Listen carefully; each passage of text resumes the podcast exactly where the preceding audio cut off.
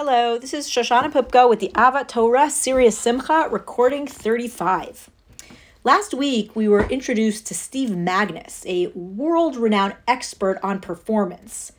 Magness has served as an executive coach in really a variety of sectors, but he's best known in his capacity as a consultant on mental health development, specifically for professional sports teams. Guided by his book, we began talking about mental toughness and its essential role in our being able to successfully navigate adversity. Let's continue that conversation, keeping in mind that our goal is to figure out how we can all develop the skills of mental toughness, thereby increasing our happiness. Through his vast experience as a runner and a researcher, Magness solidified his hypothesis that the tougher runners aren't the ones motivated by blind ambition and confidence. They aren't the ones who think they can do anything they put their mind to. Instead, the tougher runners are those who can accurately assess the demands of a situation.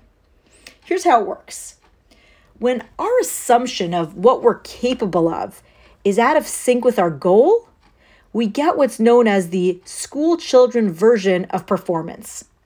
We'll start a project with almost reckless confidence, only to look up halfway through and realize the work that the undertaking really demands.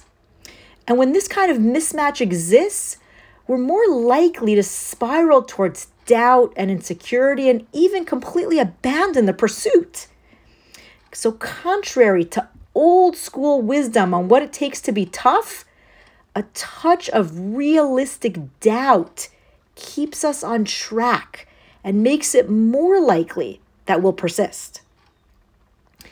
Toughness can only develop when we're willing to embrace the reality of a situation and be brutally honest with ourselves as to whether our goal is truly within our reach it's not about deluding ourselves by pumping ourselves up with false confidence.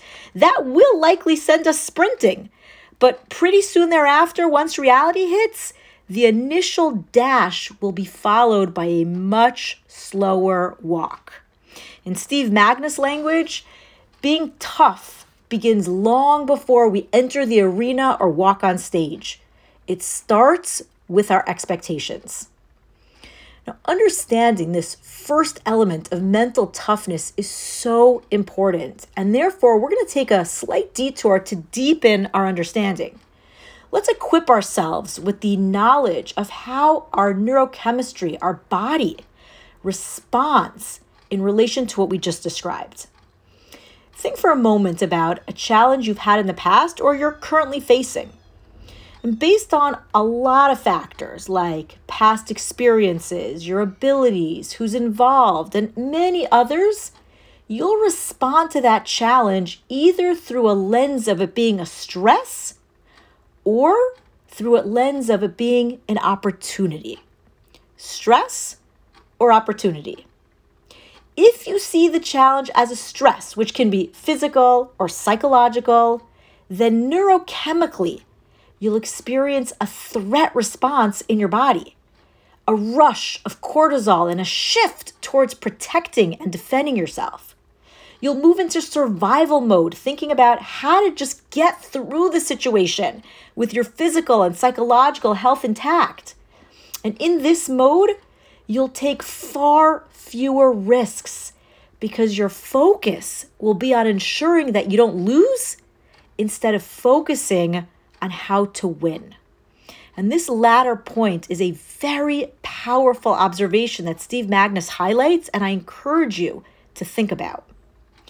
On the other hand, if you see the challenge before you as an opportunity for growth or gain, as something that's difficult but that you can handle, you're more likely to experience in your body a challenge response. Instead of relying mostly on cortisol, your body will release adrenaline and you'll shift towards figuring out how to accomplish, how to win, how to succeed. And here's what's so critical to understand it's not that the challenge or threat responses are objectively good or bad.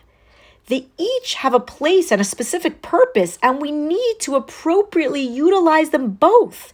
Right? If we encounter a, a bear protecting its cubs on a trail, we want a threat response. We want our body to automatically freeze, assess the situation, and then calmly walk away. But when we're trying to perform at our best, whether it be at work or relationally, then seeing the challenge through the lens of a threat isn't what we need and it isn't going to help us to be successful. The first step of how we evaluate the challenge before us, how we set our expectations, will be impacted always by both external factors as well as internal ones. And we can spend so much time just unpacking this one observation. But let's spend just a few minutes talking about the internal factors because it's these which we can impact far more than the external ones. The internal factors that I'm referring to are those narratives that trip us up as they spin around in our head narratives that filter how we see reality and which are often misleading and mistaken in our assessment of ourselves and what we're truly capable of. Allow me to share a, a personal example. I've mentioned in the past that I suffer from perfectionism, and sometimes it definitely propels me to do things really well. But for the most part, it's a terrible handicap because perfectionism is my filter which causes me to hear positive feedback not as something to take in and celebrate, but rather mostly as pressure, as expectation to continue to perform and produce at a consistently high level. Okay, what's so bad about that, you may be wondering? Well, aside from the stomach aches, the headaches, and the fact that it's simply unreasonable, when I don't think that I can deliver at that high level, I won't take on the challenge at all. Because my filter tells me that it's better not to do something at all than to do it well, but not really well. And that's where perfectionism rears its ugly head because it holds me back from engaging in things that I really want to do, but I won't do unless I believe that I can do them really, really well. This is the mismatch we described earlier. An opportunity which is filtered through perfectionism, thereby eliciting a stress response instead of seeing it as a challenge. And you don't have to suffer from perfectionism to feel what I just described. I remember someone once said to my husband, You know, being the rabbi of a prominent congregation is kind of like playing for the New York Yankees. Strikeouts won't be tolerated. Think about that statement as a narrative in your head as you sit at your desk trying to work. Do you think neurochemically you'll relate to the opportunities before you as a challenge, opportunity, or as a stress?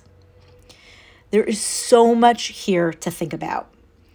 And next week, we'll talk more about how to respond to these mismatches between our assessments and reality as we continue to understand what it takes to develop mental toughness.